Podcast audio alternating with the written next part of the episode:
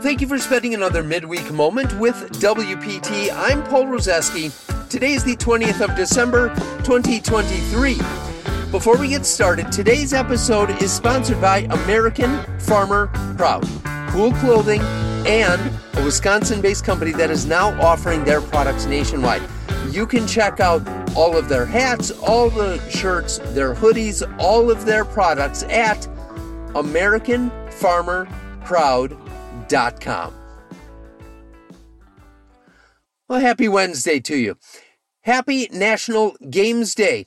It's a good reason to get a jump start in thinking about the togetherness and interaction we'll have over the next few weeks before the end of the year.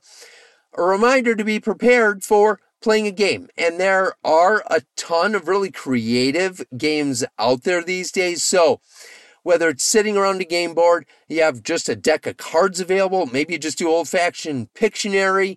Heck, there's even games you can use on your phone, like ones like Heads Up. If you haven't heard of that one, search it up in your app store. Either way, you'll be prepared for the togetherness. And that togetherness is the transition I'm going to use as we jump into some news together.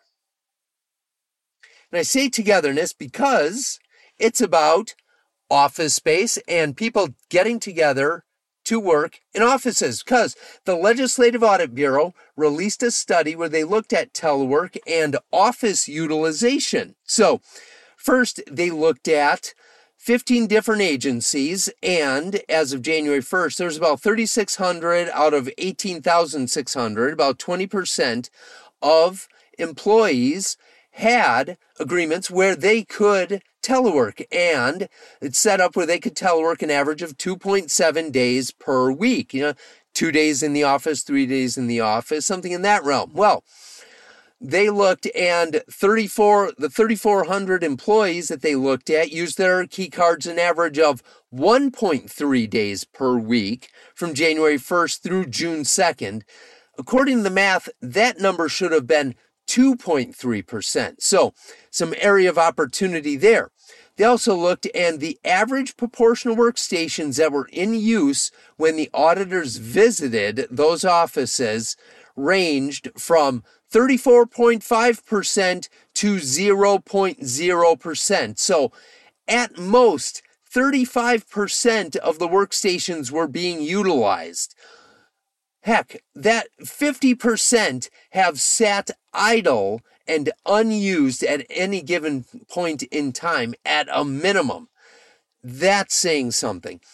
Another thing that the auditors looked at was the utilization for UW employees. So, about 6,500 out of 21,300, about 30% had in their agreements that allowed them to telework, and they were permitted to telework an average of three days per week. So, um, another one of those were three, actually, regularly three days in, two days off. According to the data, it should have been in the um, they used their key cards an average of 1.5 days per week from January 1st to June 2nd. Again, area of opportunity. They also looked at the utilization of the, let's see here, um, of the workstations. They averaged 31.1% utilization during their six visits. So, again, another massive area of opportunity to the state's credit, in 2021, since COVID changed anything, they released a plan that would consolidate resources they called Vision 2030, things they wanted to accomplish. So even in the couple years since that's come out, they've sold four massive state buildings and they've consolidated some other office spaces. Um, so to the state's credit, they've done that. Quoting the led, the uh, audit, a, as of the time of our audit, the UW system had not developed a plan to consolidate office space. However, an analysis of the utilization, which measures the extent to which the entities use their office space, indicates the UW system could consider consolidating its office space, unquote. Now, yes, absolutely. That is a massive understatement. Yes, they should.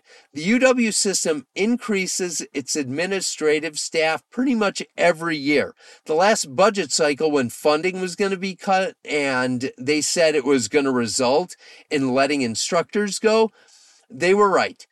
I saw a report after the fact that at the end of that year, they had a net loss of nine instructors. However, they had a net gain of over 100 administrative positions. Now, Granted, I don't know if the administrative positions include uh, lab and research staff. Maybe it was tied to grants and not to taxpayer dollars.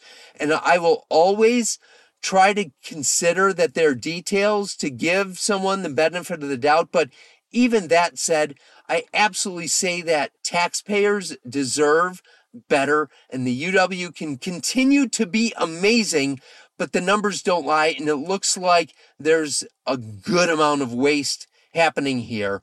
Kudos to the Audit Bureau because now we have the proof that some hard decisions can be made.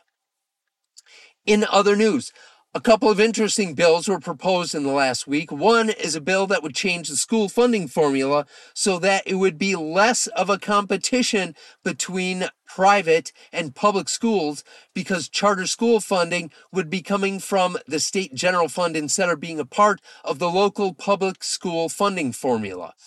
It phases out the punitive funding formula that essentially overall would make school budget dollars come more from the state and less from property taxes. It'd be a gradual shift, and I think most what most people don't know is this system already exists because the legislature made this change to the Milwaukee School District years ago. And it was implemented back in the day when it was supported by then state school superintendent Tony Evers. So you want to take this plan and replicate it statewide.